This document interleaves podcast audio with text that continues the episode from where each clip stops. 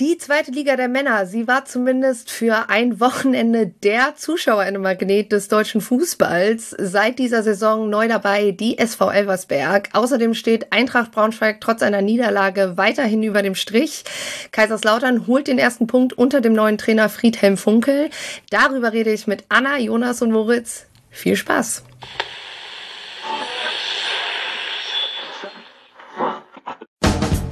Und nun im Programm der Rasenfunk. Langer fliegt vorbei und der Ball ist im Tor. Und Augsburg ist oben. Rossi ist zu, kurze Abwehr, lang genug für Willi Landgraf. Wagner. Martin Wagner. Und das 1 zu 0. Markus Kurt aus dem Gebühl. Und Tor! Alexander Schur. Der Blick auf andere Ligen. Ja, seit der letzten Sendung zur zweiten Liga vor knapp drei Wochen ist ziemlich viel in dieser Liga passiert. Man könnte fast täglich oder zumindest wöchentlich über diese Liga sprechen. Man könnte fast sagen, Max hat es auch mit dem Sendungstitel äh, bei der letzten Folge vielleicht ein bisschen gejinxt oder zumindest die Zukunft von Tim Walter beim HSV. Aber um den soll es tatsächlich heute nicht gehen, sondern um ein paar andere Vereine in dieser Liga. Und ich freue mich sehr, dass ich sowohl äh, das Debüt des Teams als auch eines Gastes hier heute anmoderieren darf. Hallo Jonas, schön, dass du dabei bist. Und die wichtigste Frage zuerst. Wie gefällt's dir denn in Liga 2? Ja, bis jetzt ist äh, wie ein Schlaraffenland für uns. Also vor zweieinhalb Jahren äh, noch irgendwie Regionalliga gekickt und der Traum war dritte Liga und jetzt stehen wir irgendwo im grauen Mittelfeld der zweiten Liga und es könnte nicht schöner sein. Sie ist auf jeden Fall ein wenig gastfreundlich, diese Liga. Ja, und bei dir und Daniel Scherning muss ich mich äh, vollumfänglich entschuldigen, Anna. Denn ich habe zum Hinrundenende gesagt, dass ich der festen Überzeugung bin, ja, dass Eintracht Braunschweig abgestiegen ist, dass Daniel Scherning kein Trainerinfekt mit sich bringt. Und wie sieht deine Gemütslage nach zumindest neun Punkten in der Rückrunde und Platz drei der Rückrundentabelle aus?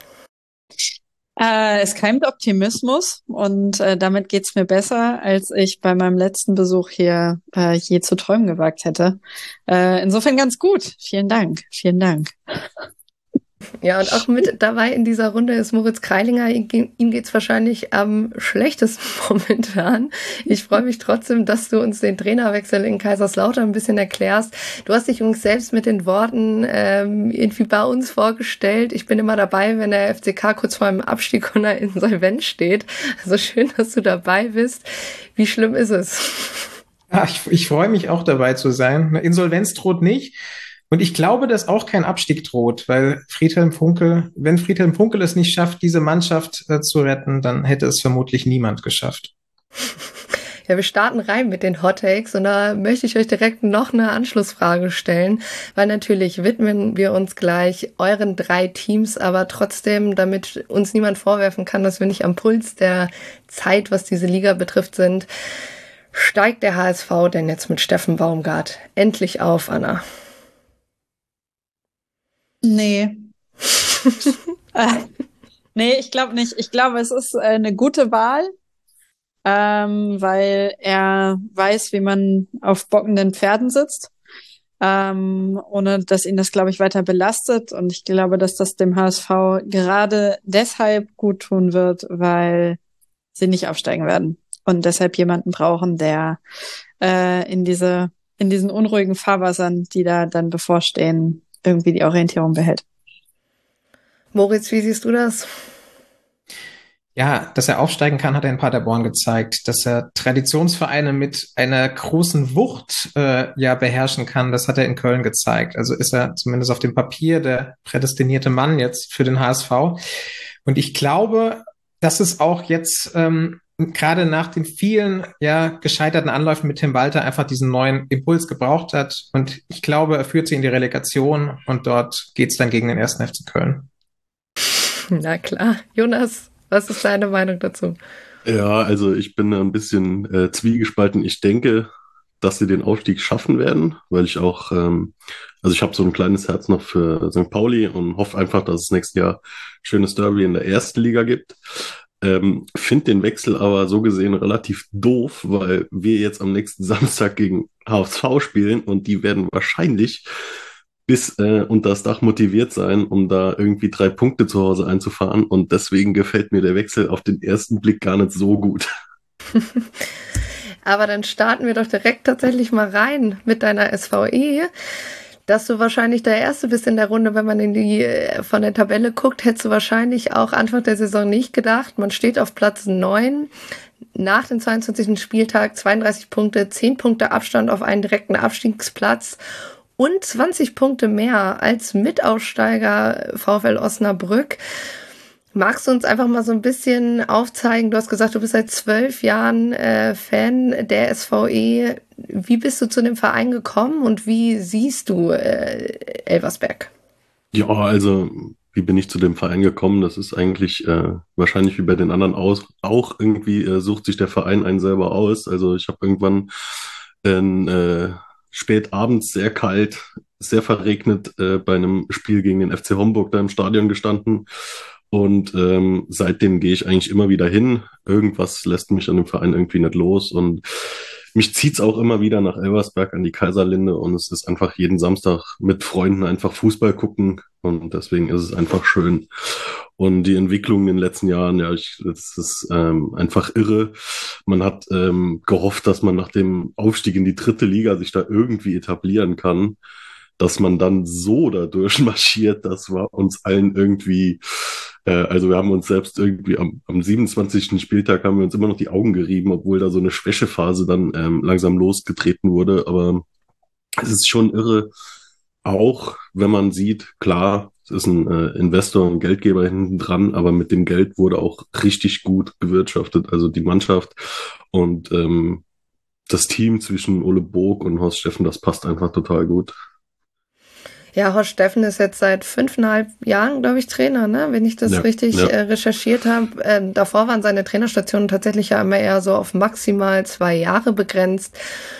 Was hat er geschafft und warum ist er vielleicht auch so lange geblieben? Hat auch gesagt, äh, ich bleibe über ein paar Jahre Regionalliga Südwest hinaus da und das dann im Prinzip am Ende auch äh, die, der Drittliga- und der Zweitliga-Aufstieg stand. Also ich glaube, das hat äh, so ein bisschen auch also es hängt auf jeden Fall zusammen mit Ole Burg ähm, und so ein bisschen eine Veränderung der Philosophie, die man bei Elversberg gemerkt hat. Also vorher hatte man gerade auch bei dem Drittliga-Aufstieg, man hat ähm, Spieler mit Namen geholt, die dem Verein irgendwo weitergeholfen haben, wie zum Beispiel Edmund Kaplani oder Milan Ivana. Ähm, die haben dann aber nicht dieses Steigerungspotenzial mehr gehabt. Also man hat Spieler gekauft und äh, ähm, sich irgendwo ablösefrei besorgt. Man wusste, was man bekommt, aber da war kein Steigerungspotenzial mehr da. Und Ole Burg hat so ein bisschen angefangen, auch Leute zu holen, wo jetzt nicht der große Name dahinter war, aber wo auf jeden Fall noch Steigerungspotenzial da war. Und das sieht man jetzt zum Beispiel an Robin Fellauer, an Yannick Rochelt, ähm, jetzt auch wieder total krasser Transfer eigentlich Paul Stock aus der Regionalliga geholt in die zweite Liga und es funktioniert irgendwie. Also da wurde jetzt nicht mehr so auf die riesigen Namen gesetzt. Ähm, die riesigen Namen Voltemade oder Wanner, die werden jetzt eher ausgeliehen, aber ähm, ansonsten da hat sich auch so ein bisschen was gedreht an der Philosophie. Deswegen ähm, dieser Umschwung von Horst Steffen und Ole Burg zusammen von vorherigen Trainern wie Michael Wiesinger oder so, das passt einfach dann. Ja, du hast gerade schon so ein bisschen den Kader angesprochen. Ähm, es fällt ja schon auf, dass es tatsächlich auch ein guter Mix ist zwischen Spielern, die eben seit den Regionalliga-Zeiten beim Verein sind und die jetzt auch erst in Liga 2 dazugestoßen sind. Ähm, du hast auch schon gesagt, ein paar Leihgeschäfte. Wie wichtig ist es da auch irgendwie einen Kern äh, aufzubauen, der auch über diese Saison hinweg bleibt beim Verein? Also das ähm, war in den letzten Jahren und wird jetzt noch viel wichtiger, weil man eben auch sieht, wie wichtig ähm, Personalien wie zum Beispiel Yannick Rochelt oder auch der Torhüter Nikolas Christoph, wie wichtig die eben für die Entwicklung waren, weil sie eben in Elversberg in, ja, ich sag mal, medialer äh, Vollstille ähm, ihr Entwicklungspotenzial ausschöpfen können und sich da auch richtig entwickeln können. Also da ist es dann auch sehr wichtig, dass man so, so jungen Spielern dann die Chance gibt und sie auch behält. Und vorher war eher größere Fluktuation da. Dann gingen mal im Sommer 13 Spieler, dann kamen elf neue und weg von diesem Trend hat man es jetzt geschafft, wirklich einen Kern aufzubauen, mit dem man dann auch mit den Leihspielern außenrum äh, einen guten Kader dann auch stellen kann. Ja, dann lass tatsächlich mal reingehen, so ein bisschen in die Saison. Ähm, magst du mal so ein bisschen erklären, was ist so die Spielweise von Herrn Steffen und ähm, wie hat er es auch geschafft? Also ich glaube, es gab ja nur so zwei oder maximal drei wirklich hohe Niederlagen ähm, bisher. Wie lässt er am liebsten spielen und ähm, ja, wie flexibel ist denn auch seine Spielweise? Also da, da ist eigentlich das, das ähm, Lustige daran, dass, also er lässt eigentlich relativ gern mit Viererkette spielen hat aber dann in der letzten Saison zum Beispiel, als es gegen, gegen 1860 München ging, wo die noch wirklich vorne dabei waren, hat er einfach mal auf eine Dreierkette umgestellt und dadurch wurde im Grunde genommen die erste Halbzeit gewonnen. 1860 war völlig überrascht. Und ähm, so kann man das im Grunde genommen auf die letzten zwei Jahre ummünzen. Also der hat zwar ein festes Spielsystem mit ähm, 4-4-2 am liebsten, aber, und das ist echt immer krass zu sehen, so Umstellungen oder mal hier wird ein, äh, am Anfang der Saison hat Tore Jakobsen total gut äh, performt neben Semi Shahin, war immer dafür zuständig, die Bälle im Grunde genommen zu verteilen. Semi Shahin ging dann immer in die Tiefe mit viel Tempo. Dann hat sich Tore Jakobsen ein paar Aussetzer geleistet. Der wurde dann ausgetauscht. Der etatmäßige Rechtsaußenverteidiger Robin Fellauer ging dann auf die Sechserposition und irgendwie hat's funktioniert. Also das ist jetzt auch wieder mit den Innenverteidigern. Äh, das, das Krasse ist eigentlich in Elversberg, so, es wird irgendwie ausgebügelt und alles funktioniert irgendwie in den letzten zwei Jahren. Also jetzt auch mit den, mit der Innenverteidigung. Man hat vor der Saison Frederik Jeckel besorgt von äh, RB Leipzig, damit man irgendjemanden hat, der über 1,90 ist. So. Dann wird er gesperrt. Man holt in der allerletzten Minute der Transferperiode jemanden von äh, Molenbeek, Florian Le Joncourt, der auch über 1,90 ist, damit man wieder die Größe hinten drin hat. Der spielt das erste Spiel, als hätte er irgendwie eine komplette Vorbereitung mitgemacht. Frederik Jeckel bekommt einen Kreuzbandriss und Le Joncourt macht im Grunde genommen da einfach weiter, wo er angefangen hat. Also alles funktioniert irgendwie. Das ist total irre. Und ähm, das macht es dann auch, glaube ich, Horst Steffen, das hat auch schon mehrfach gesagt, relativ einfach, weil er einfach das Gefühl hat, dass alles irgendwie im Kollektiv aufgefangen wird in Elversberg. Ja, das fand ich tatsächlich sehr interessant jetzt ähm, beim Spiel gegen Osnabrück. Also da hatte ich schon so, so das Gefühl, klar kam da auch irgendwann die Druckphase von Osnabrück, aber es war einfach ein sehr solides Konstrukt, trotz auch irgendwie äh, vier neuen Spielern, auch irgendwie so einem neuen Innenverteidiger-Duo auf jeden Fall für, für die Partie, weil eben Freddy Jeckel, ich kenne ihn tatsächlich, weil er ja auch letzte Saison äh, bei Minia Bielefeld noch gespielt hat, ähm, als Innenverteidiger. Ähm, aber also ich bin tatsächlich, ich hatte es so nicht erwartet, ähm, weil ich muss gestehen, ich dachte, hatte die so ein bisschen in die Kategorie, ja, wie früher vielleicht wie in Wiesbaden oder auch so, also die Kategorie, ne, so ein bisschen äh, auf jeden Fall hohe, ja doch zu hoher Unterschied, gerade wenn man halt so durchmarschiert. Wenn, wenn du jetzt so auf die Saison guckst, was war da für dich so der Moment, wo du dachtest, okay, vielleicht müssen wir gar nicht so sehr nach unten gucken? Also der Moment, äh, wo man gemerkt hat, okay, die Mannschaft, die lässt sich hier nicht nur abschießen, war eigentlich im Grunde genommen dieses 1 zu 0 in Osnabrück nach dem 5 zu 0 gegen Düsseldorf in der Vorrunde, wenn man da eben gemerkt hat, okay, der Trainer und die Mannschaft, auch wenn die mal 5-0 verlieren, die lassen sich jetzt nicht irgendwie unterkriegen oder verändern die Spielweise, sondern die vertrauen auf ihr Spiel, haben dann auch äh, in Osnabrück gewonnen und dann den Dreier danach gegen Hamburg geholt. Ähm, also da hat man wirklich gemerkt, diese, in diesen drei Spielen wurde einem dann wirklich klar, okay, wenn, wenn hier der, dieser Geist von diesem, ähm, von diesem, wir bleiben zusammen und spielen unser Spiel, wenn der erhalten bleibt, dann hat man tatsächlich eine reelle Chance, irgendwie in der Liga zu bleiben. Ja, ich möchte tatsächlich einmal die anderen beiden da so ein bisschen mit reinholen. Ähm, Anna, hattest du die SVE irgendwie so auf dem Zettel? Also wusstest du so, was, was kommt mit euch natürlich ja, also so ein bisschen was konkurriert da mit euch vielleicht auch möglicherweise um den Klassenerhalt? Äh, nicht wirklich, muss ich zugeben. Ähm, ich hatte das erste Spiel verfolgt, das ja auswärts hier in Hannover stattgefunden hat. Ähm, und äh, bin mir selbst da so ein bisschen auf die Schliche gekommen, wie wenig ich tatsächlich das Transfergeschehen ähm, auf den anderen Plätzen mitbekommen hatte, weil ja ein ehemaliger Braunschweiger mit Marcel Correa da dann in der Startelf stand. Und äh, das hat mich tatsächlich dann irgendwie wirklich neugierig gemacht, weil ich ähm, weiß, dass der Junge technisch sehr sehr auffällig ist für uns auch wirklich auf hohem Niveau gespielt hat, halt sehr an, anfällig war für Verletzungen, immer wieder irgendwie mit Knie zu kämpfen hatte. Na, dann dachte, ah, okay, das ist also irgendwie aufschlussreich in Bezug auf eine gewisse Transferphilosophie. Äh, wen, mit wem versucht man's? Wer hat irgendwie gut funktioniert? Braucht vielleicht ein bisschen Glück oder Geduld oder mit wem, ja, pokern wir so ein bisschen, haben einen sehr guten Spieler, wenn er fit bleibt. Und ähm, habe mich dann tatsächlich erst nach Ankunft in der Liga ähm, vom, äh, von, äh, von, von der SV Elversberg so ein bisschen mit dem Verein auseinandergesetzt. Ähm, vorher tatsächlich nicht, muss ich zugeben. Ich weiß nicht, ob Moritz das anders gemacht hat. Ja, auf jeden Fall in den vergangenen Jahren äh, immer mal wieder beruflich beim 1. FC Saarbrücken und ähm, ja, habe dort auch einige Leute kennengelernt und die haben mir letztes Jahr alle sehr leid getan, weil sie sind so oft jetzt in den letzten Jahren knapp an diesem Aufstieg zurück in die zweite Liga gescheitert. Und ja, dann kommt Elversberg und marschiert einfach einmal durch diese Liga durch. Und äh, Saarbrücken hängt weiter da unten drin.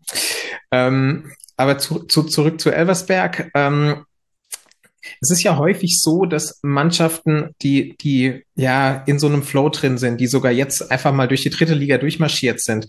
Ähm, und wenn du diesen Flow einfach mitnehmen kannst und wenn das Mannschaftsgefüge passt und wenn du das, wenn du es schaffst, wie der Jonas jetzt jetzt erklärt hat, es auf einzelnen Positionen gezielt äh, zu ergänzen, dass es dann ähm, gar nicht so unwahrscheinlich ist, dass du einfach auch in der zweiten Liga eine, eine sehr solide, eine sehr gute Rolle spielst und zumindest nicht vom, vom ersten bis zum letzten Tag mit den Abstiegssorgen zu tun hast. Deswegen wundert es mich nicht, dass ja die SV Elversberg diese Rolle spielt, die sie spielt.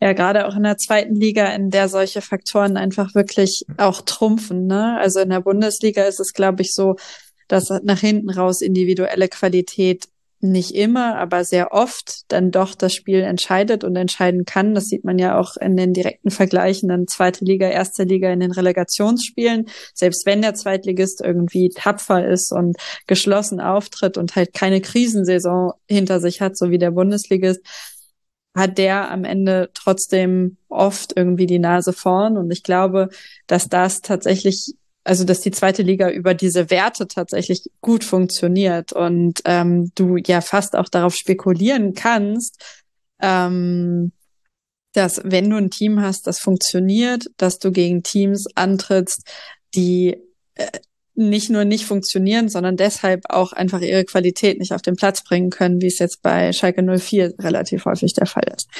Ähm, Oder Kaiserslautern.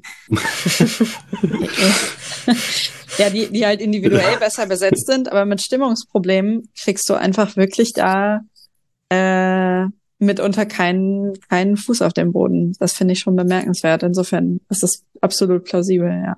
Ja, es ist auch krass, wenn man es wenn man's jetzt mal runterbrechen will. Also ähm, Elversberg ist ja, oder wir sind ja in die Liga gestartet, im Grunde genommen mit, äh, ich glaube, neun, neun Millionen Marktwert, wenn man es mal plakativ machen will. Und davon gingen 3,5 Millionen auf die Kappe von Paul Wanner. also, und jetzt mittlerweile steht Elversberg, glaube ich, bei 18, 18,5 Millionen Marktwert und davon gehen 6 Millionen auf die Kappe von Paul Wanner und Wahid Fagir. Also, mhm. das sind zwei Spieler, die ein Drittel von diesem kompletten Marktwert ausmachen. Ne? Und das mhm. bestätigt ja im Grunde genommen schon so ein bisschen das, was ihr auch sagt. Also, es geht schon über dieses Gefüge und dieses ähm, Mannschaft, mannschaftliche Zusammenstehen dann auch. Ich finde, die Anna hat eben was ganz Wichtiges gesagt, dass speziell die zweite Liga sehr empfänglich dafür ist, mit, äh, mit so einem geschlossenen Mannschaftsgefüge dort Erfolg haben zu können, weil wir sehen es ja ganz genauso auch andersrum. Wie viele Bundesligisten haben dann in den letzten Jahren wirklich im ersten Jahr nach dem Abstieg oder das heißt zumindest mal nur ein halbes Jahr in diesem Negativflow extreme Probleme gehabt äh, und, und ja, unter Umständen äh, rutscht Schalke ja jetzt äh, wirklich komplett unten durch. Ich, ich kann da äh, kann da auch Geschichten von erzählen. sind vielleicht nicht der, den man als äh, klassischen Bundesliga etablierten Bundesligisten sieht, aber ne, also on the verge of Regionalliga ist auf jeden Fall ein spaßiges Thema. Ähm, ich habe tatsächlich so ich weiß nicht, ob man Sorge bezeichnen kann, aber was natürlich so ein bisschen ist, dadurch, dass man eben von der Regionalliga Südwest in die zweite Liga durchmarschiert ist, fehlt natürlich so ein bisschen die Konstanz, mal ein paar Jahre in der dritten Liga gespielt zu haben, um sich dann vielleicht ein paar Jahre in der zweiten Liga zu fangen. Also es fehlt, es ist dann natürlich schon ein Schritt, klar, den kann man auch gut auffangen. Ne? Also ich glaube auch gerade sowas wie der FC Heidenheim ist ja ein, ein, ja wahrscheinlich auch ein Vorbild, könnte man ja fast sagen. Ne? Also einfach was, was sowas betrifft. Ähm, glaubst du denn, dass da auch die, die richtigen Entscheidungen schon jetzt im, also dass man vielleicht so ein bisschen auch in, glücklicherweise in der Lage ist, vielleicht besser schon mit einem halben Auge auf die nächste Saison zu planen. Also in dieser Liga ist alles möglich. aber es ist natürlich doch, dass man so eine, eine gewisse Planungssicherheit vielleicht schon von Spieltag zu Spieltag entwickelt und dann bestimmt sicherlich auch mit jemandem, also mit einer Idee, äh, die es Horst Steffen hat und mit der Erfahrung, die er schon bei der SV Elversberg hat, ja sicherlich auch ein attraktiv wird für, für zukünftige Transfers. Ja, also also bei 32 Punkten momentan, äh, ich glaube, wenn, wenn da kein Punkt mehr dazukommt, dann äh, kann man eher für die dritte Liga planen, aber ähm, es wird von Dreier zu Dreier wahrscheinlicher und ähm, ich weiß jetzt nicht genau, wie die, ähm, wie die Vertragsgespräche natürlich hinten dran aussehen.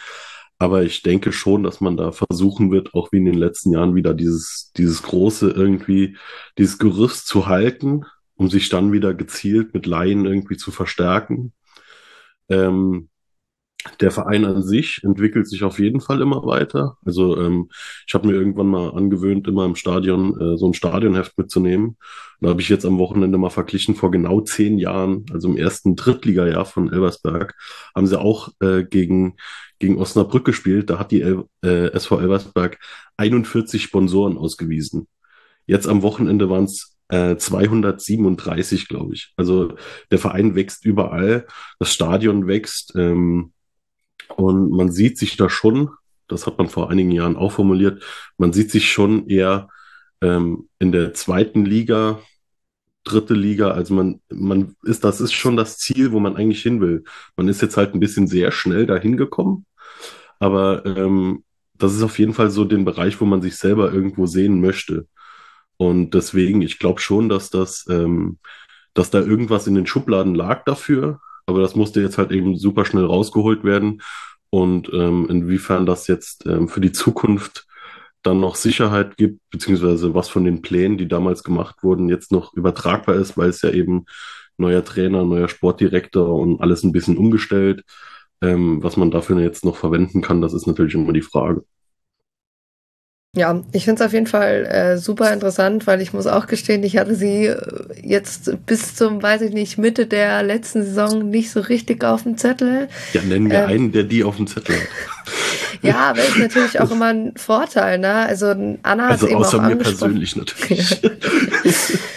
Anna hat ja eben angesprochen, auch den Vorteil, wirklich auch in Ruhe arbeiten zu können. Ne? Also das eben, wenn es am Ende dann, weiß ich nicht, Platz 12 wird oder 14 oder es vielleicht hinten raus doch noch ein bisschen knapper wird, da kommt ja keine Unruhe auf. Ähm, aber man kann eben auch mehr in Ruhe arbeiten. Ne? Also ich meine, ich erinnere an auch vielleicht Kaiserslautern in der letzten Saison, die auch als Aussteiger relativ gut reingestiegen sind. Und zum Ende hin wurde es dann halt damals auch schon etwas ungemütlicher, weil die Ergebnisse auch ausgeblieben sind etc. Und ich meine, wir sprechen nachher noch über äh, den FCK. Moritz freut sich schon. Aber ich glaube, das ist, also man spricht ja ganz oft von so Standortvorteilen etc. und meint damit vielleicht ja sowas wie Wirtschaftslage und äh, eine Sponsorentatkräftigkeit. Aber ich glaube eben gerade jetzt, wenn wir eben sehen, welche Vereine haben denn Probleme in der Liga zu bleiben oder haben immer wieder Probleme, auch ihren, ihren eigenen Anforderungen zu folgen. Da ist es auch einfach ein Vorteil, wenn eben nicht vielleicht in dem Sinne halb Deutschland drauf guckt und erwartet, äh, dass man Scheit hat, so nach dem Motto, sondern sagt so, ach, wir sind einfach positiv überrascht, äh, wenn es klappt. Ne? Und ich glaube, da kann man, also gerade eben, weil man auch einen Trainer hat, der auch schon länger im Verein ist und der da auch, ja, zumindest in der Regionalliga auch lange Zeit hatte, sich zu überlegen, was ist sein Plan. Das kann auf jeden Fall ähm, gut werden. Was ist denn so dein Wunsch, wie Elversberg denn jetzt auch die, die nächsten Spiele beschreitet, beziehungsweise denkst du da, da wird sich vielleicht auch nochmal der ein oder andere ähm, größere von, Verein von oben doch nochmal umblicken müssen? Also ich glaube am nächsten Samstag gegen HSV, das wird schon extrem schwer. Ähm, aber ich, wir haben auch am, am ähm, Sonntag im Stadion gestanden und haben gesagt, okay, also wenn man die Spiele, die man jetzt in Anführungsstrichen noch gewinnen muss, wenn man die gewinnt, also gegen, gegen Wiesbaden, äh, gegen Magdeburg, ähm, dann sollte es am Schluss reichen und dann ist das andere, dann, ob man dann, äh, weiß ich nicht, Hamburg vielleicht doch noch irgendwie einen Punkt abluchsen kann im Volksparkstadion oder so. Das ist dann auch in Anführungsstrichen egal, weil, wie gesagt, also wir, wir stehen im grauen Mittelfeld, das sind zehn Punkte nach unten und sechs Punkte nach oben zum HSV wir sind Neunter und es ist einfach das Geilste. Also es ist einfach, es, keine Ahnung, so, solange wir nicht weiter runterrutschen, da wird sich auch nichts verändern.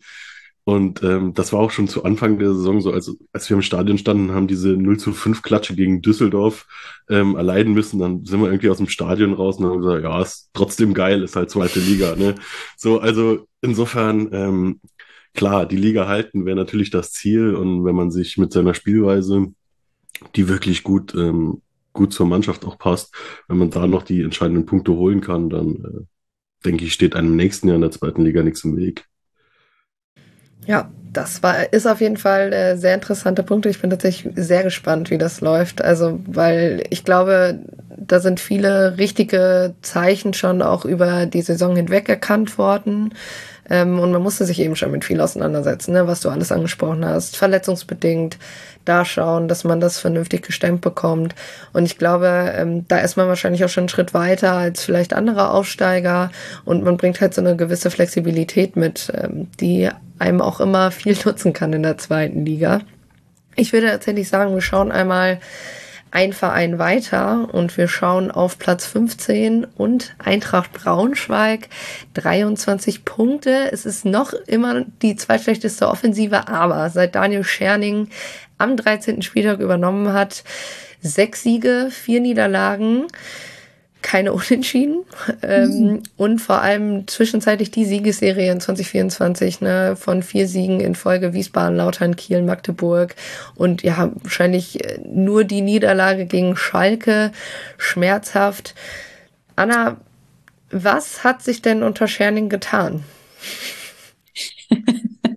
ich, ich freue mich, wie du dich freust. ähm, ja, ich glaube, ich glaube, ich würde gerne, wenn das in Ordnung ist, noch ein Mühe früher ansetzen. Ja. Und zwar ähm, haben sich relativ viele Dinge bei uns geändert im Verein. Ähm, Peter Vollmann hatte letzten Sommer Jens Hertel installiert als Trainer und Nachfolger von Michael Schiele, was nicht so richtig nachvollziehbar war für die meisten im Umfeld sich dann auch als Fehler herausgestellt hat, weil wir einfach katastrophal gespielt haben und entsprechend katastrophale Ergebnisse erzielt haben.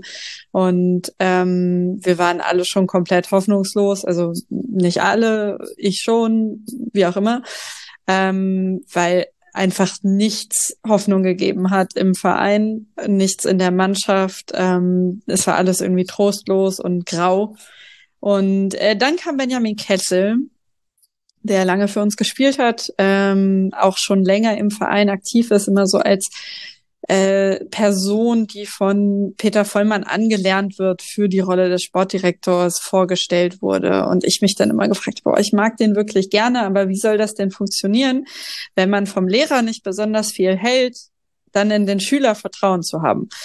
Und äh, dann ist das aber tatsächlich so gekommen. Also zum einen ist Jens Hertel entlassen worden. Dann war über mehrere Wochen, in denen ich weiß nicht genau, welche Gespräche geführt worden sind, geworden sind im Hintergrund. Äh, Peter Vollmann war noch im Amt ist da dann aber diesem enthoben worden. Benny Kessel ist als sportlicher Leiter installiert worden, was ein irgendwie romantischer Akt gewesen ist. Und derlei romantische Aktionen fanden in Braunschweig so viel statt zuletzt, dass ich wirklich keine Romantik mehr gebraucht habe. Einerseits, andererseits habe ich mich trotzdem irgendwie gefreut, weil ich den cool finde und man will ja auch dran glauben. Du willst ja dieser hoffnungsvolle, naive Opportunist sein. Und ähm, Benny Kessel hat dann zwei Personalentscheidungen getroffen, die äh, wahrscheinlich nicht alleine, aber ich beschreibe ihm das jetzt einfach mal zu, ähm, die meiner Meinung nach entscheidend sind und die Grundlage dafür, dass danach ähm, vieles besser wurde. Das war zum einen Ermin Bicacic zu holen, der lange in Hoffenheim gespielt hat, da Innenverteidiger gewesen ist, der war vertrags- und vereinslos, weil so latent verletzungsanfällig und irgendwie halt auch schon so ein bisschen in die Jahre gekommen. Aber halt ein überragender Typ, stark leistungsbezogenen Vertrag bekommen und direkt gespielt und auch direkt überzeugt. Und äh, das in Kombination mit Daniel Scherning, ja, was hat er gemacht? Ich, ja, also äh, sportlich würde ich sagen, er hat Spieler auf die Positionen gesetzt, auf denen sie spielen. Magic. Guter Anfang. ähm, ja. äh, und hat tatsächlich die Mannschaft, finde ich, rhetorisch irgendwie entlastet. Also ich, ich finde den nicht, ich weiß nicht, es ist jetzt nicht mein liebster Typ so im Fußballgeschäft. Ich finde den irgendwie spröde und nicht so richtig zugänglich oder sympathisch.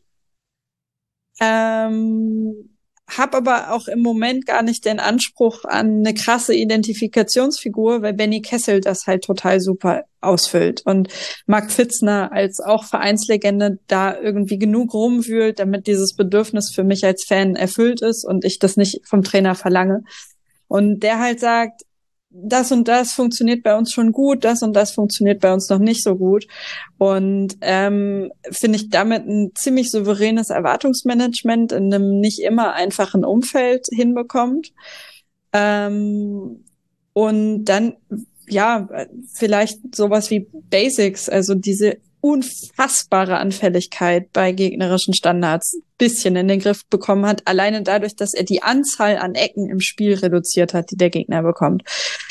Ähm, und dann zu sagen, wir haben Ermin da hinten und wir zementieren da eine souveräne Defensive, nicht im Sinne von stehen, stellen uns hinten rein, weil das hast du mit so einer Qualität auf der Position nicht nötig, sondern wir lösen viel spielerisch nach hinten raus. Durch die Installation von Ermin sind die anderen Innenverteidiger souveräner geworden, sicherer geworden, besser geworden. Und dann das, was Mannschaften machen, wenn sie nicht so richtig gut Fußball spielen können, den anderen Leuten den Ball überlassen und kontern. und das funktioniert bisher ganz gut. Ja, ich finde es tatsächlich ganz interessant, weil man sagt ja gerade im Abstiegskampf, äh, bevor man irgendwie guckt, ob man die oben die Teams ärgert, ist halt viel wichtiger, die Siege gegen die direkten Konkurrenten zu holen. Und ich würde halt sagen, eben durch die Siege gegen Wiesbaden, Lautern, Magdeburg ist das auf jeden Fall schon mal geschehen. Wie gesagt, die Niederlage gegen Schalke ist wahrscheinlich wirklich die, die dann da so ein bisschen aus dem Rahmen fällt. Ähm, aber ich muss halt echt sagen, also wie gesagt, ich habe am Anfang schon gesagt, ich muss mich entschuldigen, weil ich zum Ende des letzten Jahres gesagt habe, ja, das funktioniert jetzt gerade unter Scherning, aber ich habe bei ihm immer das Gefühl, dass Mannschaften sich nicht weiterentwickeln. Also dass es irgendwann der, der Punkt kommt, wo ja, ein, ein, ein Effekt, den es vielleicht auch gab, den möchte ich ihm auch überhaupt nicht ähm, irgendwie wegreden, weil den hatte er in Bielefeld auch. Aber dass irgendwann der Punkt kommt, wo ja dann irgendwie nicht weitergearbeitet wird. Und da muss ich einfach sagen, dafür, dass in der Winterpause ja offensiv gar nicht mal was so richtig getan wurde. Ich glaube, da hat man ja nur in der Defensive mit Anderson Lukoki, Niklas Tauer und Hampus Findel, was übrigens ein fantastischer Name ist, Super, ja. hat man ja eher in der Defensive beziehungsweise defensives Mittelfeld, zentrales Mittelfeld nachgelegt. Und ja, man gewinnt seine Spiele irgendwie meistens nur mit einem Tor Unterschied, aber reicht ja am Ende. Ne? Also reicht nicht im Sinne von Torverhältnis. Das hat man sich ja leider so ein bisschen in der Hinrunde, glaube ich, schon ruiniert. Also wenn es da punktetechnisch eng werden könnte, dann wird, guckt man wahrscheinlich da drauf. Aber ich glaube, also ich bin wirklich überrascht, wie gut er es geschafft hat, die, die Defensive zu stabilisieren. Ne? Und ich glaube, das ist ähm, na, auch mit seiner Dreierkette, die er da spielt, da hat er, hat er sich einen guten Plan gemacht. Und ja, es sind vielleicht nicht äh, die Offensivspektakel, aber ne, so viel mehr du offensiv gehst mit einer Mannschaft, die das vielleicht gar nicht spielen möchte, desto mehr machst du hinten natürlich auch auf. Trotzdem ähm, müssen wir, glaube ich, trotzdem einmal kurz über die Offensive reden, weil es gibt dann ja doch Spiele, ich muss leider immer wieder auf dieses Schalke-Spiel zurückkommen, wo man sagt, okay, vielleicht hätte er doch vorne einer gefolgt. Also man hat ja mit Ryan Philippe oder mhm. wie immer man ihn äh, aussprechen mhm. mag, einen der ja in drei Tor, äh, in drei Spielen, äh, in drei aufeinanderfolgenden Spielen drei Tore erzielt hast, aber der beste Torschütze ist äh, Fabio Kaufmann mit nur fünf Toren. Findest du es da ein bisschen schwierig, dass man in der Winterpause nicht nachgelegt hat? Oder war die, ist da was gescheitert etc.? Das ist, finde ich, eine total komplizierte Frage, weil ähm, Rayo Philipp ähm, im Sommer kam und dann aber nicht gespielt hat. Und zwar gar nicht. Also der war über Wochen nicht mal im Kader und alle haben sich gefragt, was ist denn mit dem? Ist der krank? Geht's dem nicht gut? Will der nicht? Will Hertel nicht? So, so, man weiß das ja nicht, keine Ahnung. Und dann war der Trainerwechsel und dann hat er immer noch nicht gespielt. Und irgendwann tauchte er dann auf und alle waren sofort total angefixt, weil das ist irgendwie, der, der ist so, der ist, der hat so was Wildes irgendwie. Ähm, und ist nicht besonders geordnet, aber nicht im Sinne von irgendwie wirr oder desorientiert oder so, sondern sowas Wuchtiges, ohne dass er eigentlich den Körper dafür hat. Und ähm, ist, finde ich, total gefährlich. Also jetzt auch gegen Pauli, auch wenn er nicht trifft, ist er trotzdem ein re total relevanter Faktor. Nicht unbedingt bei Standards, da kommen dann eher die Innenverteidiger ähm, zum Zug. Also Ermin hat jetzt drei Tore, Kurucay hat auch schon getroffen. Ähm, das funktioniert ganz gut und ist vielleicht auch in unserer Situation gar nicht das Schlechteste, wenn sich sowas so ein bisschen, wenn sich wenige Tore auf viele Personen verteilen. so. Ähm, äh, und wir haben, der kommt jetzt langsam wieder zurück, haben halt immer noch auch Anthony Uja im Kader. Der hat sich beim Spiel gegen Nürnberg in der Hinrunde eine schwere Schulterverletzung zugezogen, wird jetzt so langsam wieder rangeführt, wird eingewechselt, ist immer noch er selbst, aber braucht noch so ein bisschen, um, um die äh, gewünschte Gefahr da wieder auch tatsächlich in Tore umzumünzen. Ähm, wir haben mit Johann Gomez auch einen spannenden Typen, bei dem, bei den ich irgendwie mag, weil er, weil er im Gegensatz zu Philipp eher so filigrane, spielerische Momente reinbringt, mal einen überraschenden Pass spielt oder einen Laufweg nimmt, bei dem man denkt, okay, was passiert? Und dann ist es aber am Ende cool. Ähm, deswegen finde ich uns trotz dessen, dass wir nicht so viele Tore haben, gar nicht so schlecht aufgestellt nach vorne. Ähm, und würde eher vermuten, dass es irgendwie für Verwirrung gesorgt hätte, wenn du den Kader jetzt noch mehr aufbläst, weil der Kader ist total groß dafür, dass wir nicht so viel Geld haben und dafür, dass wir nicht so erfolgreich sind. Da jetzt noch mehr Spieler reinzubringen, noch mehr Spieler wegzulassen, um irgendwie auf eine angestrebte Kadergröße zu kommen, hätte ich, glaube ich, nicht für klug gefunden, äh, nicht, für klug äh, erachtet.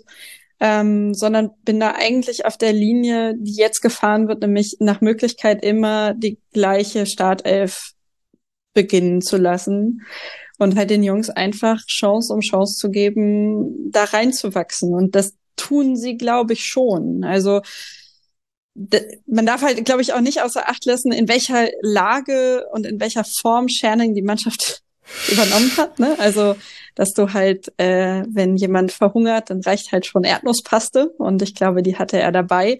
Ob er sich dann im Gericht etwas weiterentwickeln kann, ähm, um halt tatsächlich irgendwie für Vitalität zu sorgen, das kann ich im Moment nicht einschätzen. Aber ähm, aktuell reicht's. Und äh, ich glaube, das sieht man auch. Also das macht schon erstaunlich viel Spaß, auch wenn die Tore leider manchmal nicht fallen, wie jetzt am Wochenende gegen St. Pauli, äh, halten wir trotzdem auf jeden Fall mit und ähm, haben auch mehr Ideen, als ich das der Mannschaft im Oktober zugetraut hätte. Ja. Moritz, ähm, aus der Perspektive eines FCK-Fans, ähm, hattest du das so erwartet, dass es da bei der Eintracht noch den Umschwung in der Art und Weise gibt? Das heißt, ich hab's, ob ich es erwartet habe, weiß ich nicht. Ich finde aber dieses, dieses Spiel, was der FCK am 17. Spieltag der Hinrunde gegen Braunschweig in Braunschweig hatte, das fand ich zumindest in der Hinsicht bezeichnend, dass ja, von, von, von, von der ersten Minute an war irgendwie der, der Glaube und der Wille, dieses Spiel zu gewinnen, bei Braunschweig viel offensichtlicher. Und ähm, ich weiß noch, Ragnar Ache hat ja sogar spät sogar noch ein Tor geschossen, das hat dann nicht gezählt. Also mit ein bisschen Glück wäre irgendwie Kaiserslautern da noch mit einem mit einem 2-2 davongekommen, aber das hatten sie ehrlich gesagt an dem Tag auch gar nicht verdient. Und ähm, es war einfach so eine, so eine Phase damals auch in Kaiserslautern, wo der Abstiegskampf irgendwie noch nicht so in den Köpfen drin war. Aber gleichzeitig hat Braunschweig den FCK damit voll unten reingezogen. Und ähm, das, ähm, ja, genau so musst du im Abstiegskampf einfach auftreten. Und deswegen, ähm, ich hätte jetzt vielleicht nicht gedacht, dass sie wirklich so viele, also ich glaube, Daniel Scherning hat einen Punkteschnitt von 1,8 äh, wenn, wenn sie das so fortsetzen, dann äh, haben sie in wenigen Wochen wahrscheinlich nichts mehr da unten mit dem Abstieg zu tun. Das werden wir dann mal sehen. Ähm, aber ja, alles richtig gemacht. Ja, wir, wir spielen halt nicht unentschieden. Ne? Wir haben zwei Unentschieden in, in der gesamten Saison geholt. Und äh, das, also wenn man stattdessen gewinnt, das ist jetzt eine richtig verrückte Erkenntnis, dann ist das gar nicht so schlecht. Ja, lass uns tatsächlich aber ganz kurz auf die kommenden Wochen blicken. Also, weil man spielt jetzt zu Hause gegen die Hertha. Vielleicht ist da, also Hertha ist für mich eine absolute Wunderkiste momentan. Da kann irgendwie alles passieren. Vielleicht ist da ein trotzdem unentschieden, vielleicht gar nicht mal so schlecht. Und dann eben auswärts in Nürnberg zu Hause gegen Rostock und das wird, glaube ich, wahrscheinlich so ein, na, also wenn man sich auch die Tabelle anguckt, schon nochmal so ein Schlüsselspiel, wenn es in den Endspurt geht. Das sollte man wahrscheinlich schon zwingend gewinnen. Danach auswärts in Paderborn. Also es ist immer so, ich habe so mhm. das Gefühl, die, die Wochen sind dann auch immer ein bisschen abgewechselt zwischen, okay, müssen wir nicht unbedingt gewinnen, sollten wir vielleicht punkten und müssen wir auf jeden Fall gewinnen. Aber ich glaube eben, der Vorteil ist, weil man zwischendurch immer wieder diese oder dass man diesen diesen Run drin hatte, also dass man einmal zeigen konnte, okay, wir können durchaus Konstanz aufbauen und wir lassen uns durch eine Niederlage nicht komplett aus dem Konz äh, aus dem Konzept bringen und in so eine Negativspirale reinrutschen. Ich habe so das Gefühl, da wurde auch einfach mental sehr, sehr mhm. viel getan, um da irgendwie die vernünftigen Worte zu finden nach Niederlagen und einfach einen vernünftigen Weg zu finden. Und ähm, ja, dann bin ich auch gerne die Person, die zugibt, dass sie keine Ahnung hatte, was der Kerl vielleicht auch kann. Gebe ich gerne zu. ähm, aber ich finde es also ich finde es wirklich interessant und ähm, wer, ne, welche Spieler da jetzt auch funktionieren, sage ich mal, ähm, und dass man vielleicht auch, weil du hast ja auch recht mit ähm, ähm, mit Anthony Uja, dass das Ganze natürlich auch schieflaufen kann, ne? wenn du dann sagst, okay, ja, wir geben dir eigentlich die Zeit, äh, dich zu erholen, holen aber in der Winterpause irgendwie noch irgendeinen Stürmer und äh, viel Spaß bei der Erholung, du spielst eh nicht mehr. Ne? Das kann natürlich auch für einen, ich weiß jetzt von außen nicht, wie wichtig ein, ein Ucha auch einfach fürs Mannschaftsgefüge ist, aber das kann sowas ja auch zerstören, ne? wenn man dann sagt, okay, und, und du bist dann auch auf dem Feld raus, weil ähm, ja, so eine Präsenz, also hat er ja definitiv auch auf dem Platz, ne? Das ist, dass man weiß, okay, er steht an der Seitenlinie, nimmt wahrscheinlich die Fans mit und nimmt wahrscheinlich auch die ja. Mitspieler mit. Ja, definitiv. Also Ucha ist, äh, alle lieben den. Das ist äh, ein Phänomen irgendwie, weil er ja jetzt nicht besonders lange bei uns war, aber absoluter Publikumsliebling. Ähm, und ich bin gespannt, auch was das an Personalentscheidungen nach sich zieht. Also lässt der Ucha und Philipp zu zweit spielen, weil irgendwie fühlt sich das doppelt gemoppelt an, aber vielleicht funktioniert es auch. Und ich bin auch sehr gespannt. Mal schauen. Also ich glaube, man kann diese musst du gewinnen, musst du nicht gewinnen, Dinge in der zweiten Liga kaum mit drei Wochen, vier Wochen Vorsprung sagen. Mal gucken, in welcher Form dann die jeweilige Mannschaft sein wird. Bei Rostock würde ich sagen, gerade zu Hause musst du, also alleine wegen Tabelle. Ähm, und dann, ja, der nächste Schritt, wenn wir uns da so etabliert haben, in einem, ja, wenn wir eben auch besser Fußball spielen können, im Sinne von mit dem Ball Fußball spielen können, äh, was dann passiert und ob Scherning das kann, das vermag ich jetzt gerade nicht einzuschätzen, aber ich finde schon, dass es spielerisch über diesen Trainer-Infekt, Infekt, äh, äh, Trainereffekt, Trainereffekt hinausgeht, was wir in den letzten Wochen gesehen haben. Den Trainer-Infekt, den hatte der FCK. das hast du jetzt schön gesagt, Moritz. Die Steilvorlage ja. musste ich nutzen.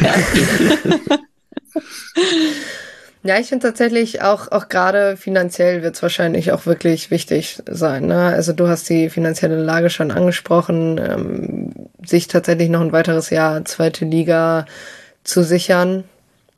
Ähm, das wird wahrscheinlich äh, ja auch das Hauptaugenmerk sein. Und ähm, da bin ich dann auch, auch gespannt, ähm, was, was der Verein da, da auf die Beine stellt. Ne? Aber an sich generell zu sagen, okay, wir planen das jetzt erstmal so und es kann klappen, ist natürlich auch einfach ein wichtiger Schritt, weil da kommt wieder das Stichwort Konstanz, Planungssicherheit. Ne? Das ist einfach das, was ähm, zwei Zweitliga-Jahre das ja. Ne, also es kann dann auch richtig wehtun, ähm, wenn du dich immer in so einer Konsolidierungsphase befindest. Schwieriges Wort, ich vergesse auch einfach. Ähm, ich habe auch einen Infekt ähm, an der Stelle, äh, sich da irgendwie zu finden. Und ich glaube, dass, ähm, ja, da hatte Braunschweig ja auch immer mal wieder Probleme in den letzten Jahren. Und ich glaube aber, ähm, ich finde super interessant, was du erzählst, ne? wie viel, äh, wie viel wichtiger ist es vielleicht auf der Position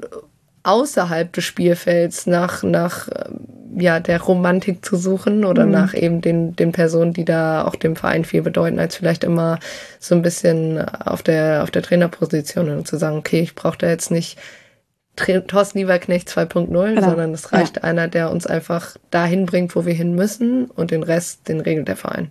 Ja, absolut. Ja, und das Vertrauen auch wieder in den Verein zu haben und zu wissen, okay, die Leute sind da, sie kümmern sich und zwar in einem Sinne, den ich zu einem großen Prozentsatz teile. Auch da habe ich ja nicht den Anspruch, dass das zu 100 Prozent meiner Perspektive entspricht, wenn dann das Ergebnis passt. Ähm, aber ah, da bin ich wirklich, also diese Installation von Benny Kessel erachte ich für alles ähm, auch die Geduld, mit der die Fans die Entscheidungen dann erstmal abwarten, weil sie jemand trifft, den sie schätzen und mögen. Auch das sind ja Faktoren, die einfach nicht, nicht irrelevant sind. Ähm, das war wirklich wichtig und gut. Da bin, darüber bin ich sehr froh. Ja, ich würde tatsächlich einmal weitergehen wollen. Ja, klar. Ich, hol, ich verschwinde einmal kurz aus meinem Bild und äh, installiere ein Ladegerät. Lasst euch nicht irritieren. Weil, Moritz, ähm, ich glaube, das sind alles Dinge, von denen der, der FCK das, das auch irgendwie gerne wieder hätte. So ein bisschen Vertrauen. Man steht auf Platz 16. 22 Punkte. Man ist bei dem dritten Trainer dieser Saison. Man hat äh, Gramozis entlassen, Friedhelm Funkel wurde installiert, äh, hat jetzt sein erstes Spiel am Wochenende zumindest mit einem Punkt holen können. Ich habe, äh, glaube ich, von deinen Kollegen vom Kicker eine lustige Grafik gesehen, dass irgendwie die neuen Trainer immer mit Nürnberg begonnen mussten. irgendwie. Das ist auch komischer Curse. Bevor wir jetzt, äh, ich, weil ich ein Spiel schwierig finde, ähm, zu sagen, was das für einen Effekt hat, aber nimm uns doch mal ein bisschen mit in die vergangenen Wochen beim FCK. Ja, wo fangen wir an, wo hören wir auf? wie viel Zeit haben wir? Ähm, lass uns mal zurückspringen an den neunten Spieltag dieser Saison. Am neunten Spieltag dieser Saison hatte der FCK 17 Punkte und stand auf Platz drei. Und ähm, ja, jeder hat gedacht, gut, äh, letztes Jahr hatte die Mannschaft schon, schon die ganze Hinrunde oben mitgespielt, ist in der Rückrunde eingebrochen. Im Sommer wurde die Mannschaft verstärkt, punktuell. Und dann war das für viele einfach der logische Schritt, dass der FCK wieder oben mitspielt. Ähm, aus der heutigen Perspektive wissen wir, ähm, dass schon damals in dieser Mannschaft vieles im Argen lag. Ich glaube aber persönlich, dass es Dirk Schuster damals geschafft hat, dass ja, das so ein bisschen zu überspielen oder zumindest es zu schaffen, dass das nicht ans Tageslicht gekommen ist. Es waren dann viele unglückliche Umstände. Es war eine 3 zu 0 Führung in Düsseldorf. Das Spiel ist noch verloren gegangen. Äh, Ragnar Ache, äh, mit Abstand der beste Torschütze vom FCK und meiner Meinung nach mit Abstand einer der besten Stürmer in der zweiten Liga in dieser Saison, hat sich verletzt, hat dann monatelang gefehlt. Ja, und dann hat eins zum anderen geführt und drei Wochen später, beziehungsweise drei Niederlagen später, musste Dirk Schuster auf einmal gehen. Äh, waren sicherlich nicht nur diese drei Spiele ausschlaggebend, sondern auch so ein bisschen die Gesamtentwicklung, wie sich der Verein anders vorgestellt hatte. Ähm, ja, aber jetzt gehen wir mal in diese Woche, in der Dirk Schuster entlassen worden ist, weil da war vieles, ja, kurios bis, bis unsouverän, weil wer entlässt einen Trainer an einem Donnerstagmittag rund 48 Stunden vor dem nächsten Spiel und hat dann nicht mal eine Alternative parat, sondern schickt dann ein Interimsduo ins Rennen. Also ähm, wir wissen, der FCK hatte in dieser Woche mit vielen Trainern verhandelt. Er hat von vielen Trainern Absagen kassiert, unter anderem Enrico Maaßen, den wir ja aus Augsburg kennen. Sie wollten Michael Wimmer, den äh, war mein Stuttgart Co-Trainer und Interimstrainer und aktuell bei Austria Wien unter Vertrag, den wollten sie haben. Es hat alles nicht geklappt. Und ja, dann haben sie Dirk Schuster trotzdem entlassen und haben dann nach diesem Interimsspiel Dimitrios Kramotzes verpflichtet. Und diese ganzen Abläufe, die legen ja nahe, dass Kramotzes nicht die Wunschlösung war, weil wäre er die gewesen, er war äh, frei, dann hätte er schon eine Woche früher anfangen können.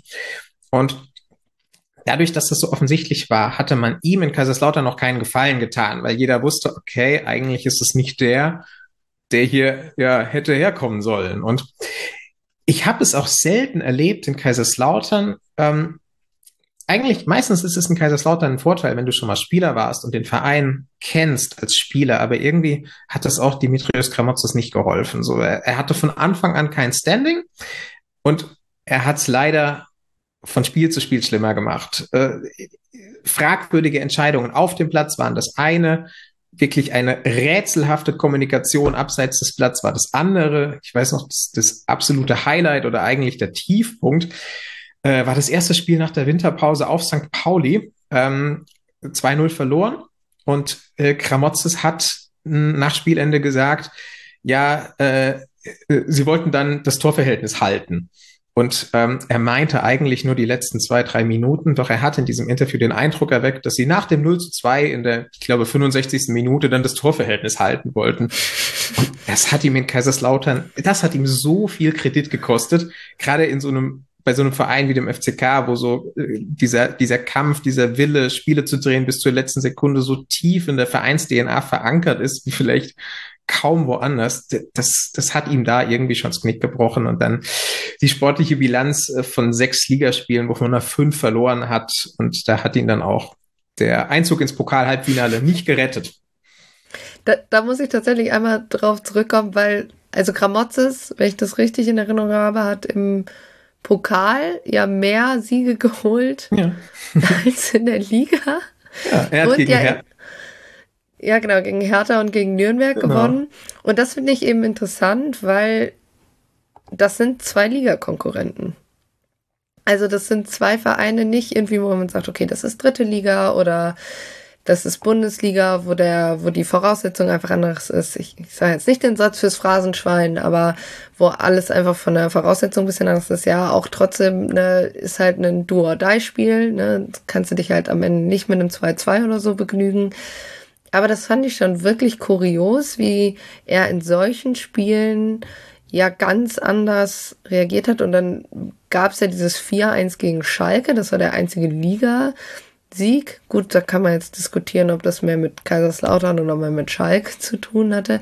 Aber was ich da, also du hast fragwürdige Entscheidungen angesprochen, was ich da so krass fand, da hat er ja auch diesen Dreierwechsel vorgenommen. Den er jetzt im, im, in seinem letzten Spiel ja auch gemacht hat, wofür er auch so kritisiert war. Und das hatte wirklich so für mich von außen Grundzüge einer Verzweiflungstat. So nach dem Motto, aber das hat ja in dem einzigen Spiel funktioniert, was ich sonst in der Liga gewonnen habe. Es waren ich, ganz wilde Personalentscheidungen dabei. Es gab, ich, ich, kann die Spieler gar nicht alle aufzählen, weil ich jetzt nochmal nachschlagen müsste, aber es gab mehrere Spieler, die bei Kramotzes von der Startelf die Woche danach auf die Tribüne rotiert sind. Also es, es, es, lag irgendwie kein, man hat kein Konzept erkannt. Das Ganze wurde noch dadurch völlig wild dass äh, der Thomas Hengen, der Geschäftsführer, vor der äh, Installierung von Dimitrios Kramotzis gesagt hat, egal wer der neue Trainer wird, wir wollen eine, eine Dreierkette, also eine, eine Dreierkette gegen den Ball, ähm, ähm, beziehungsweise Fünferkette gegen den Ball, Dreierkette mit dem Ball spielen, weil darauf wäre auch der Kader ausgerichtet. Dann äh, trainiert Dimitrios Kramotzis äh, das gesamte Trainingslager im Winter auch dieses Dreier-Fünferkettensystem um dann im ersten Spiel gegen St. Pauli eine Viererkette aufzubieten. Und jeder dachte sich so, what the fuck? Was ist hier eigentlich los? Und die, diese spielerischen, du hast diese Wechsel, diese, diese Dreifachwechsel angesprochen, diese, diese Wechsel von der Stadion auf die Tribüne, diese, diese taktischen Fragen. Er hat sich auch sein, er hat sich, er hat wirklich von Woche zu Woche selbst auch an seinem Trainerstuhl gesägt. Aber du hast Thomas Hengen gerade schon angesprochen. Ähm, so ganz kann man dann ja solche Positionen nicht rausrechnen. Ne? Also wenn man, man guckt ja immer eigentlich auf den Sportdirektor oder Geschäftsführer Sport oder wie immer an den verschiedenen Standorten auch heißt, weil bei drei Trainern in einer Saison ist das ja natürlich relativ klar. Ich fand bei Hängen ist einfach ja nach außen hin, ich weiß nicht, ob ich es unprofessionell oder einfach nicht förderlich fand, dass er dann auch immer wie so ein bisschen wie so ein bockiges Kind gesagt hat, so, nee, es gibt keine schlechte Stimmung im Kader, Gramozis wird respektiert, ähm, das äh, ne, hört auf, hier irgendwie die Stimmung vergiften zu wollen. Und dann war zwei Wochen später Gramozis doch weg, gefühlt. Ja. Wie, wie schaust du da auf Hängen? Ja, wir müssen bei der Personalie Thomas Heng noch eine zweite Person mit, mit reinnehmen und das ist der Enes Hairi. Ähm, ich fange mal vorne an. Ähm, der, der Thomas Hengen ist ja 2021 gekommen.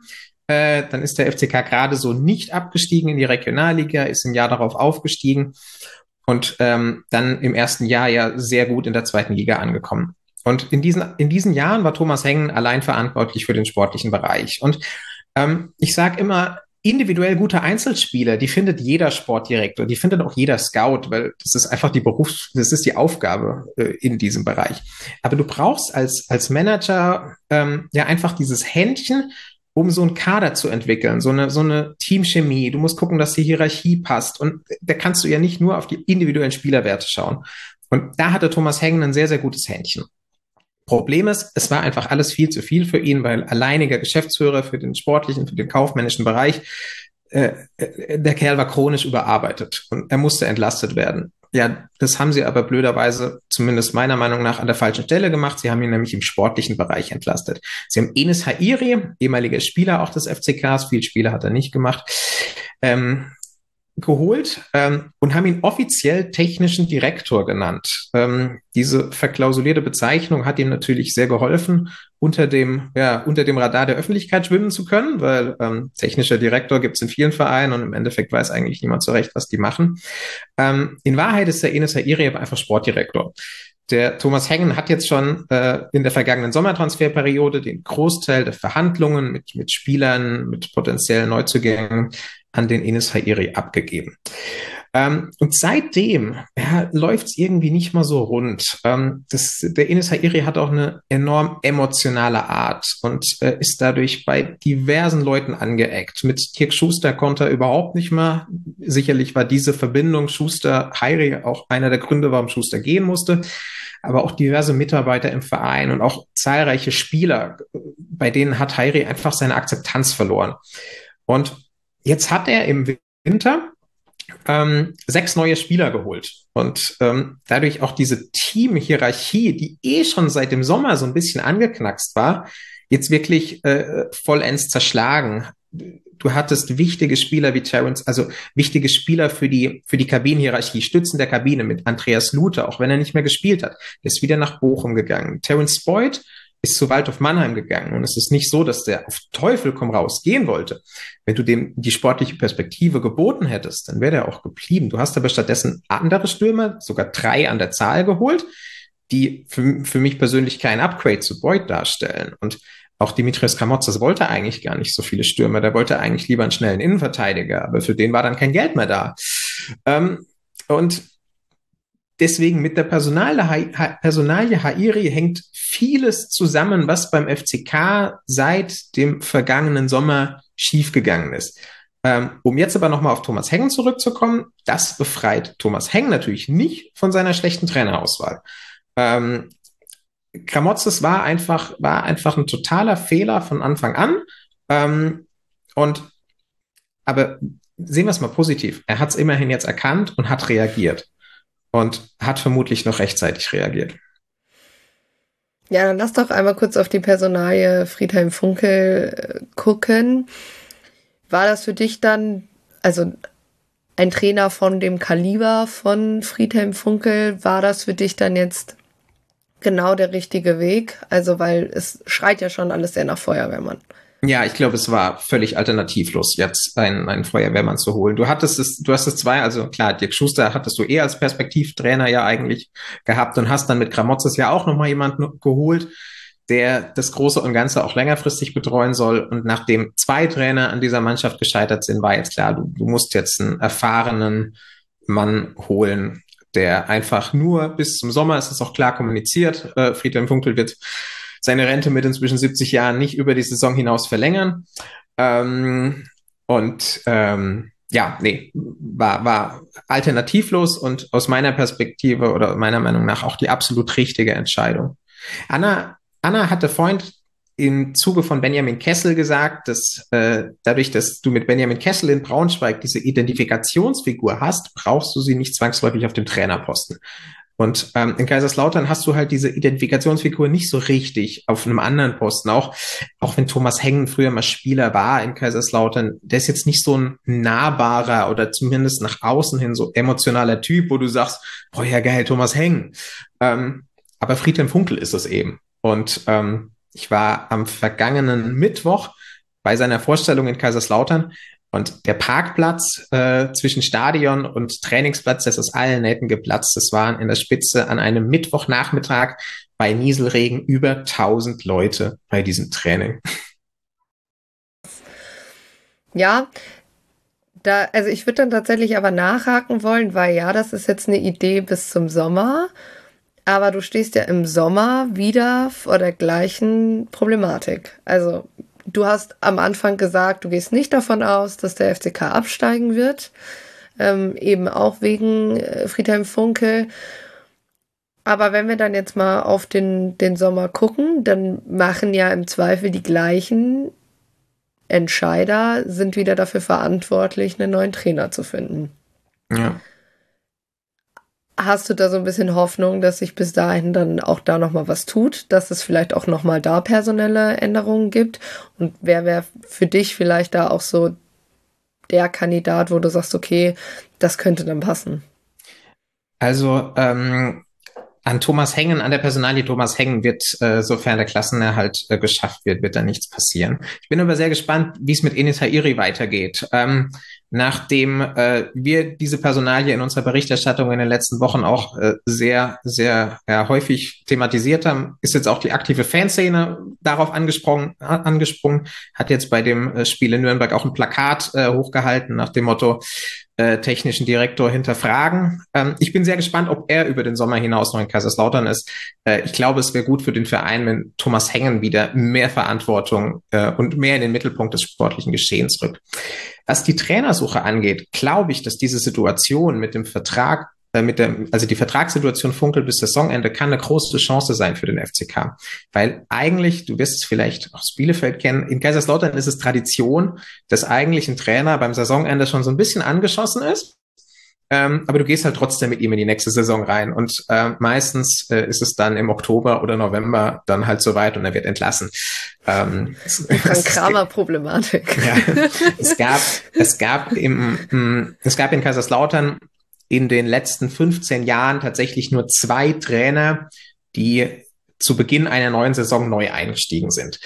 Ähm, und deswegen sehe ich das, äh, sehe ich das positiv und sehe das als Chance, dass du ähm, was neu aufbauen kannst, dass du ja un, unvorbelastet äh, reingehen kannst. Ähm, aber nichtsdestotrotz steht und fällt dann alles mit, mit der Personalie. Ähm, in, in Köln äh, hat ja Friedhelm Funkel, also Friedhelm Funkel hat ja Köln vor, ja, ich glaube, was 2021, wo er sie ja, gerettet 2021. hat. Genau, 2021. Und da war es ja genau das Gleiche. Und wer ist auf Friedhelm Funkel gefolgt? Steffen Baumgart. Ähm, und ich glaube auch, dass Steffen Baumgart eine, eine sehr passende und vor allem auch wegen seinen Emotionen sehr passender Trainer für den FCK gewesen wäre. Und ich kann mir auch vorstellen, dass er das gemacht hätte. Nur ist er jetzt halt aus FCK-Sicht dummerweise seit äh, wenigen Stunden vom Markt. Ähm, deswegen, ähm, ich, ich, ich will gar keine Namen nennen, weil ich, weil ich auch nicht weiß, ähm, ähm, ja, worauf es dann hinauslaufen könnte. Aber ich sehe das als Chance für den Verein. Jonas, um dich da mal wieder mit reinzuholen, wie, also wir haben es jetzt die ganze Zeit schon besprochen, ne, Standort etc. Aber wie schaust du da drauf? Also wie schaust du darauf, dass auch ein Verein wie der FCK da doch durchaus irgendwie seine Probleme mitbringt? Also ich muss dazu sagen, ich habe zwei Brüder. Einer ist äh, Schalke-Fan, der andere ist Dauerkarteninhaber in Kaiserslautern. Das heißt, äh, ich habe schon sehr viel Leid geklagt bekommen bisher in dieser Saison. Ähm, und das Problem, was ich in Kaiserslautern tatsächlich auch sehe, also der, der Druck, äh, auf dem Kessel, der wird nicht kleiner, weil Thomas Heng hat es schon mal gesagt, ähm, um Kaiserslautern wir wirtschaftlich wieder zu, zu sanieren, muss man eigentlich in die erste Liga. Also man braucht diese TV-Gelder aus der ersten Liga, weil das in der zweiten Liga nicht ausreicht. Man hat zwar diese, diese ähm, Corona-Insolvenz gehabt, aber ähm, ich sehe da noch einen sehr, sehr weiten Weg. Und wie der Moritz das schon richtig gesagt hat, also ist völlig offen, was im Sommer passiert. Äh, ab und zu geistert immer wieder der Name Stefan Kunz ähm, durch die Gegend, äh, was auch wieder so eine Identifikationsfigur äh, in Kaiserslautern wäre. Aber ähm, wie gesagt, das ist, ist sehr schwierig zu sagen, was da passiert, eben weil auch so viele Emotionen an diesem Verein dranhängen. Und ähm, aber ich sehe es auf jeden Fall noch einen ziemlich langen Weg, bis in Kaiserslautern der Druck des, des Erfolgs mal ein bisschen abnimmt, bevor man wieder wirklich in Fahrwasser kommt, wo man wirklich locker planen kann quasi. Also bevor da wirklich wieder mal ein bisschen äh, Druckabbau da ist. Und ich glaube, man hat es auch gemerkt an der, an der Entscheidung, die man ähm, mit der man Antwerpen damals äh, entlassen hat und, und Schuster eingesetzt hat. Also der Druck ist extrem hoch in Kaiserslautern, irgendwie zum Erfolg zu kommen um diesen Verein am Leben zu erhalten. Und ich glaube, der wird auch in den nächsten Jahren nicht kleiner. Bei Marco Antwerpen finde ich ja sehr interessant, dass er jetzt Trainer bei Waldhof Mannheim ja, ist. Zusammen mit Terence Boyd. das ist einfach eine sehr schöne Connection. Ja. Anna, wie ist das bei dir? Wie, wie schaust du auf den FCK? Ähm, ja, wie überrascht bist du vielleicht auch ein bisschen, dass sie da so weit runter reingerutscht sind? Nicht so sehr, muss ich sagen, weil es irgendwie ein sportliches Niveau ist, auf dem ich das Team eher verortet hätte als eins, das ja mit uns zusammen aufgestiegen ist aus der dritten Liga. Ähm, und das ist noch nicht so lang her. Und ich finde, dass die Vereine einerseits so mit ganz anderen Themen zu kämpfen haben, aber ähm, glaube ich, ich meine, das kennst du ja aus Bielefeld ja auch, dieses Lied, dieses, da geht es wirklich, wirklich um den langfristigen Erhalt des Vereins. Wenn wir darüber reden, Klassenerhalt in der zweiten Liga oder nicht, weil die dritte Liga langfristig die vierte Liga bedeutet. Also das sind keine Vereine, die sich etablieren werden in Liga 3. Dafür sind sie zu groß. Also zumindest ist mir da bisher kein wirtschaftliches Konzept plausibel gemacht worden, was da diesen, diese Schrumpfung ähm, gesund hinbekommen würde. Und äh, ich glaube, das verbindet Eintracht Braunschweig mit dem ersten FC Kaiserslautern, die ja noch viel erfolgreicher in der Historie gewesen sind äh, im Vergleich zu uns. Aber dieses dieses, wenn wir absteigen, dann geht's halt wieder einfach um alles. Und ähm, deswegen weiß ich nicht, Moritz, ob du mir da zustimmen würdest, aber empfinde ich den Kampf um den Klassenerhalt in der zweiten Liga immer auch als existenziell. Auch wenn es so ein bisschen, ne, man nimmt es mit Geigenhumor, man versucht da irgendwie ja, den Mut nicht zu verlieren oder den Kopf nicht in den Sand zu stecken oder welche Redensart auch immer angemessen sein könnte. Ähm, aber am Ende des Tages ist es halt wirklich kein Spaß. Also ich fand das vorhin ganz schön, Jonas, wie du gesagt hast, ach ja, das ist hier irgendwie totales Schlaraffenland und so. Und ich habe immer nur Angst. ähm, ja, weil dritte Liga ist wirklich, äh, ich will jetzt auch gar nicht irgendwie in deinen Wunden rühren, Eva, aber äh, ist okay. Ist und ich will dann, und ich glaube, das geht den Leuten in Kaiserslautern genauso.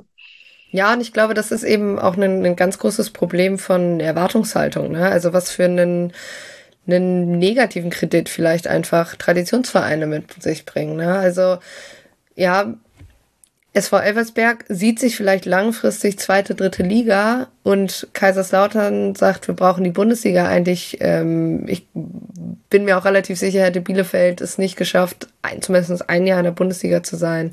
Es wird noch schlechter aussehen, aber man hat eben das Geld auch damals viel zu schnell verprasst, was dadurch entstanden ist und weil es Corona war etc. Also ich meine, dass Vereine sowieso viel zu schlecht aufgestellt sind. Ich meine, brauchen wir uns nur die komplette Situation gerade anzugucken.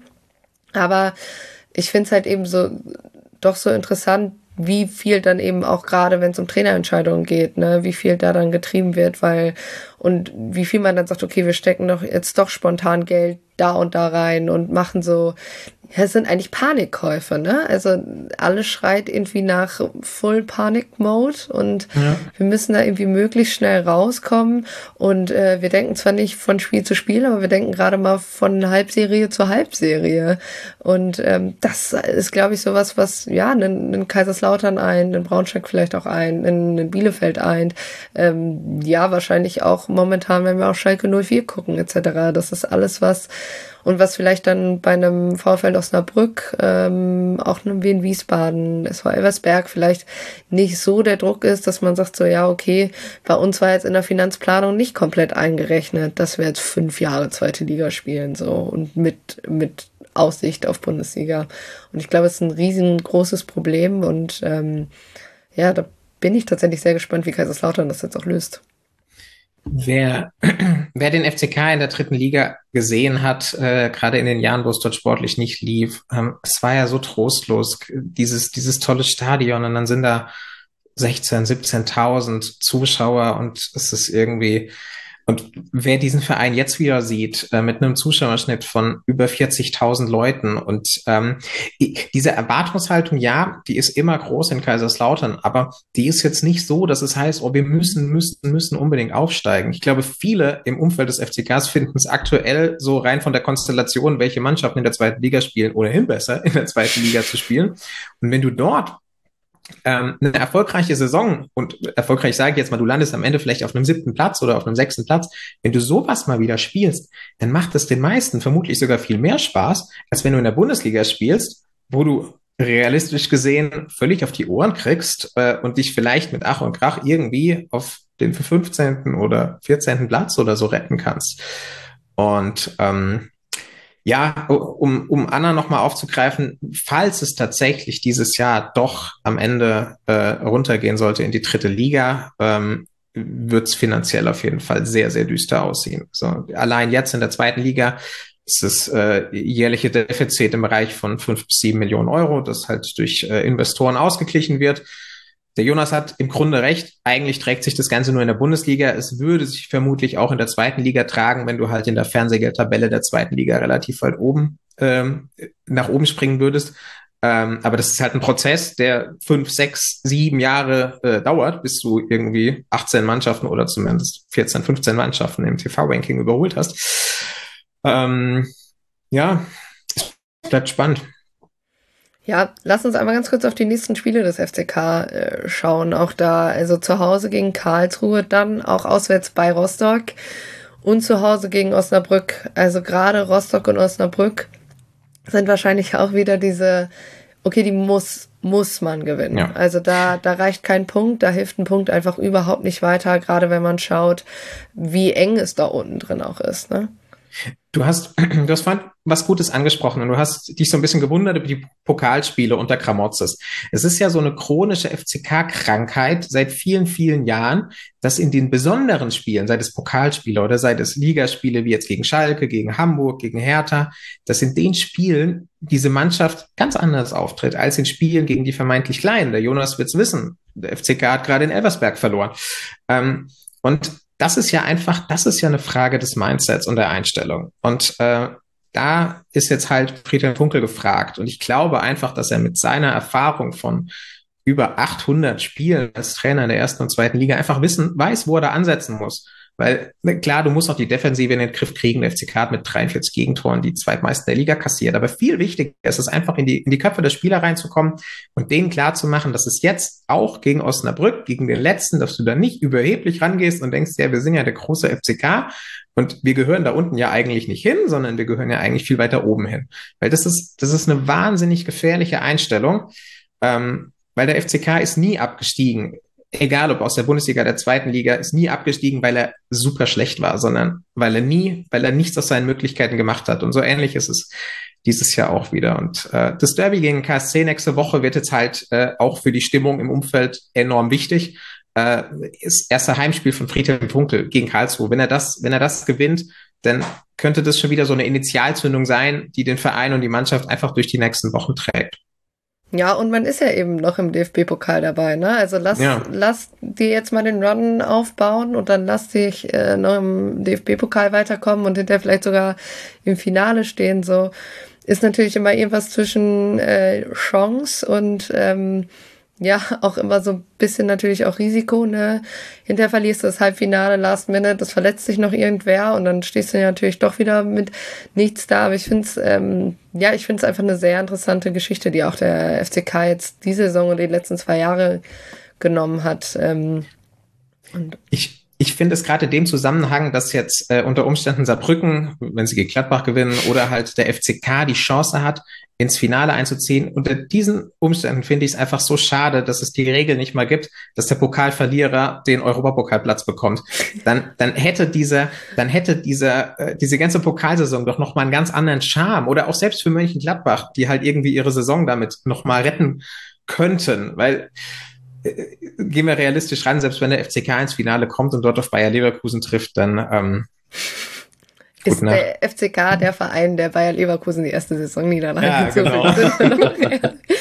ich finde auch, ich finde auch ganz ehrlich, also nach den letzten zwei Pokalsiegern äh, wäre es uns auch verdient, sowas wieder einzuführen. Ja. Aber es ist nur meine persönliche Meinung. Gut. Generell muss ich echt wieder sagen, diese Liga schafft es immer wieder, mich dermaßen zu überraschen. Ich wäre gerne weiterhin Teil von ihr. Ich bin immer ein bisschen neidisch auf euch, trotz allem, trotz Existenzangst. Es ist einfach, ähm, ja, ich, ich mag es einfach, dass es eben doch so ist, dass ähm, auch für Aussteiger die Chance ein bisschen mehr da ist, sich irgendwie zumindest für ein Jahr oder für zwei Jahre mal zu etablieren und da irgendwie ein bisschen Luft zu schnappen. Das finde ich schon irgendwie ein bisschen angenehmer und ähm, ich hatte ganz am Anfang angesprochen, letztes Wochenende war die Bundesliga, hatte, glaube ich, äh, einmal das Eintrachtstadion mehr an, äh, an ZuschauerInnen als die Bundesliga. Und ähm, ja, klar, kann man natürlich auch diskutieren, woran das liegt, aber ich finde es trotzdem irgendwie auch stark, ne, dass trotzdem so viele Leute zu Schalke gehen, zum zu Kaiserslautern gehen, zu Braunschweig gehen ähm, und Co., obwohl vielleicht nicht immer alles glatt läuft, obwohl vielleicht nicht alles passt. Und ich finde, ähm, das ist einfach ein äh, sehr, sehr schönes Zeichen für, ja, was Fanliebe eigentlich auch ist. ja. ich ich finde es ganz interessant, dass dieser Rekord noch nicht mal unter, ich nenne es jetzt mal, optimalsten Bedingungen aufgestellt worden ist, weil der FCK hatte ja zum Beispiel gar kein Heimspiel äh, und in Kaiserslautern wären roundabout nochmal 10.000 Leute mehr gewesen als jetzt bei dem Spiel in Nürnberg. Ja, ja also wir hatten von, ich glaube, auch 8.000 Leute bei Elversberg bis hin zu einem zu 60.000 Leute bei Schalke gegen Wiesbaden, ja. wirklich alles dabei.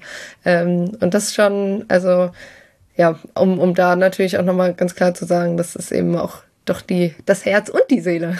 Ja. Liebe Grüße an Alex Zorniger des, äh, des deutschen Fußballs. Und das finde ich tatsächlich sehr schön. Möchtet ihr noch irgendwas äh, zu den drei Vereinen sagen? Dringend noch was loswerden zur Lage der Liga? Wir gewinnen dann jetzt den Pokal. Moritz. Ja, genau. Ich, ich, glaube, es wäre für den FCK besser, das Halbfinale zu Hause gegen Gladbach zu spielen als in Saarbrücken. Ähm, mhm. Äh, äh, klingt jetzt vielleicht im ersten Moment komisch, ne, weil, aber, weil du hättest einen Erstligisten oder einen Drittligisten zur Wahl, aber in Saarbrücken wäre so ziemlich das unangenehmste Spiel, äh, was den FCK treffen könnte, obwohl er eigentlich in den Drittliga-Jahren eine sehr gute Derby-Bilanz hatte gegen Saarbrücken und kein Spiel verloren hat. Ähm, aber so oder so sage ich natürlich, der FCK kommt ins Finale, aber äh, realistisch gesehen ähm, muss er sich dort einfach auf einen schönen Tag freuen und ähm, ja, alles andere ausblenden. Allein ja, schon wegen dem Rasen wäre es wahrscheinlich besser in Kaiserslautern. Ja. hey, also, aber, der, aber der, wird ja, der wird ja gerade ausgetauscht. Mhm. Ja, Eventuell bis, ist er bis, bis Sonntag aber nicht fertig und mein Verein spielt ja am Sonntag. Wir wissen noch nicht, ob wir vielleicht nach Frankfurt müssen stattdessen. Ist auch quasi die gleiche Strecke von mir. Schwimmwesten mitnehmen. Ja, ist äh, gut. Sind wir ehrlich, das macht den, äh, hat auch keinen großen Einfluss auf den Fußball, der hier gespielt wird. Aber das ist ein anderes Thema. Aber nochmal, um auf Annas Frage zurückzukommen, es wäre ja eigentlich kein gutes Omen, wenn der FCK den Pokal wirklich gewinnen sollte, weil äh, Abstiege und Pokalsiege in einem Jahr, damit kennt sich der FCK ja ganz gut aus. Ähm, und so Obwohl schön, das natürlich wirklich legendär wäre. Ja, und so, und so schön das. Als, als Drittliga-Pokalsieger. Äh, da dann nach Europa zu fahren.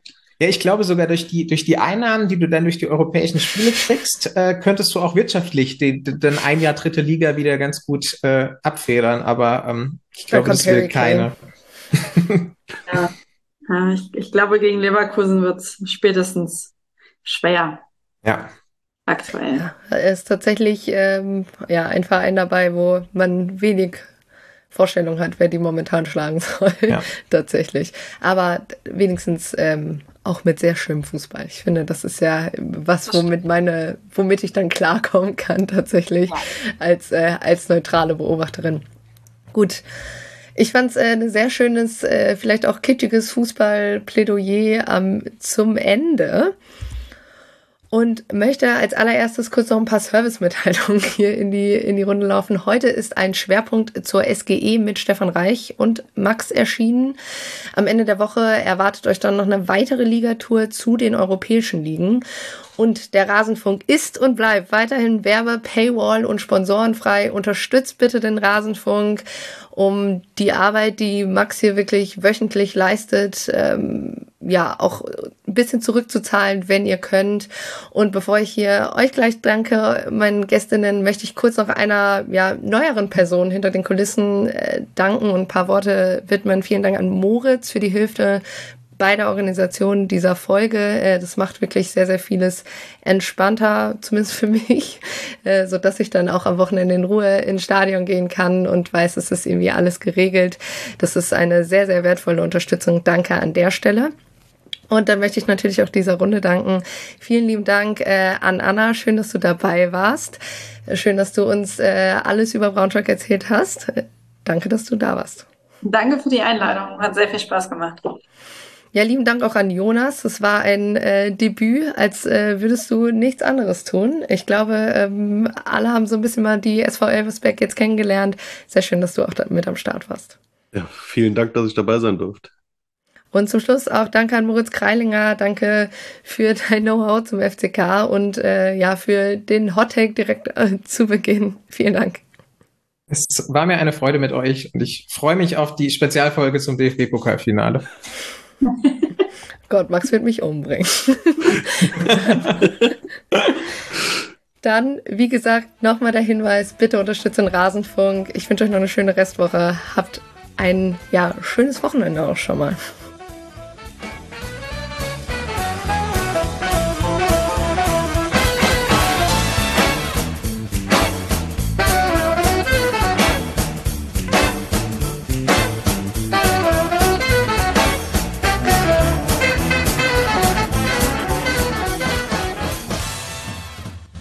Das war der Rasenfunk. Von Ihnen unterstützt. Herzlichen Dank.